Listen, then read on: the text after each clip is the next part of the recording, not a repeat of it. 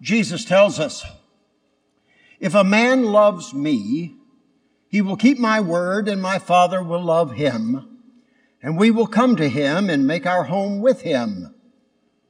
My dear friends, what could be better than having God the Father, God the Son, and God the Holy Spirit dwelling right inside you? Indeed, when God is indwelling in us, the result we get is peace. A peace which the world cannot offer. Do you know that the word peace comes from the Greek word Irenea, like the name Irene, comes down that way, which means to bind together. To be at peace is to be bound, woven, and joined together with God. I want you to try a little test sometime this week. I want you to just, you know, open one of the Gospels and read for five minutes. Wherever, uh, wherever it opens, just read for four or five minutes. Start with a chapter heading and go to the natural end of that story. And then I want you to sit, close your Bible, and just see how you feel. Now, Catholics are not people who judge their faith by feelings, but I want you to just sit quietly and kind of measure your, your heart, your respiration. You know, everybody's into taking their oxygen levels now, those silly things that go on your finger, your blood pressure, whatever. Just rest a minute. Then, the next night, I'd like for you to turn on your favorite national news station at five o'clock and listen for from the, from the beginning of the hour to the first commercial. And then turn the television off, set the clicker beside you, and check your pulse.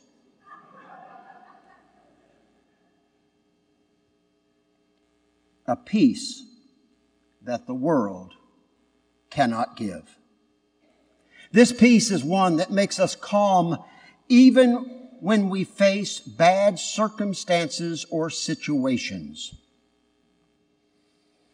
I want to quote now from a man that I have begun following, Father Evaristus Abu from Benin, Nigeria.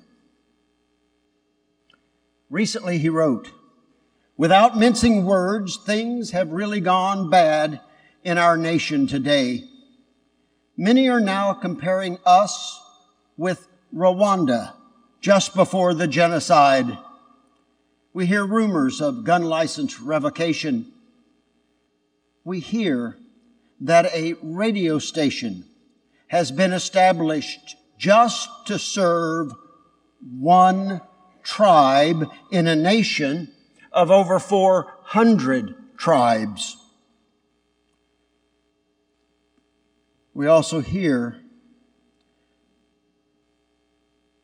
that an alleged 100 billion naira was paid to the terrorists and armed bandits who now specialize in kidnapping people along our highways. End of quote. In every single community today, he says, we are surrounded by herdsmen who freely carry around sophisticated weapons enough to wipe out whole communities at the slightest provocation. You know, I thought about that as I read it, and except for the word herdsman, the same could be said for the gangs in the large cities of these United States. Places, and you know where they are, even in the city of Houston, where you would not drive after dark.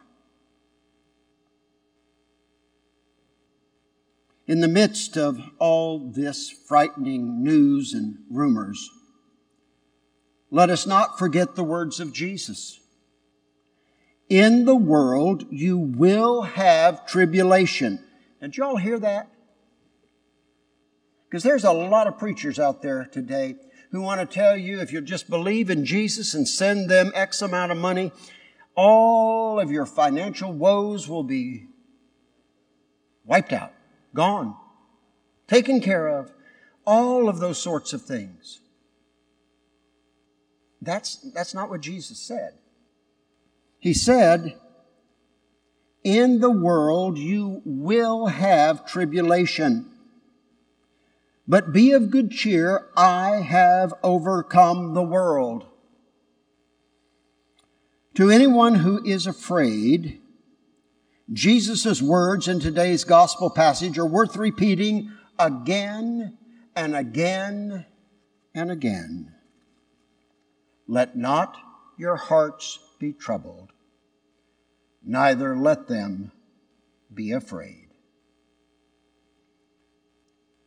Yes, I believe our leaders,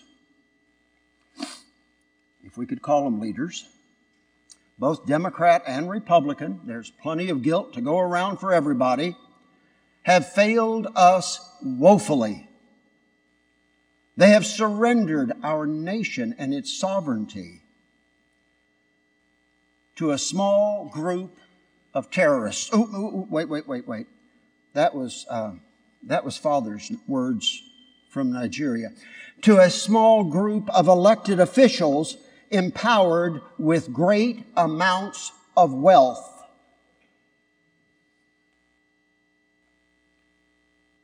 But as the psalmist says, even though I walk through the valley of the shadow of death, I fear no evil for thou art with me, thy rod and thy staff, they comfort me. At the 11 o'clock Mass, we're going to have five families sitting here who believe enough in the Catholic Church and the gospel of Jesus Christ that they want to commit their children to Jesus through the water of baptism. Folks, we're still in business. There's a lot of people who would say a lot of things about the Catholic Church, and maybe only half of them are true, and the other half are, oh, no, that was an old joke. Um, friend of mine was an Aggie, and he said, You know all the Aggie jokes? Only half of them are true about me. The other half were true about my roommate, okay? So the stuff that they say about the Catholic Church, well, half of it's true. And the other half is stuff that people just make up. I heard somebody once say that a lot of people don't like the Catholic Church, and they can list a hundred reasons, but only one of them will actually be the truth.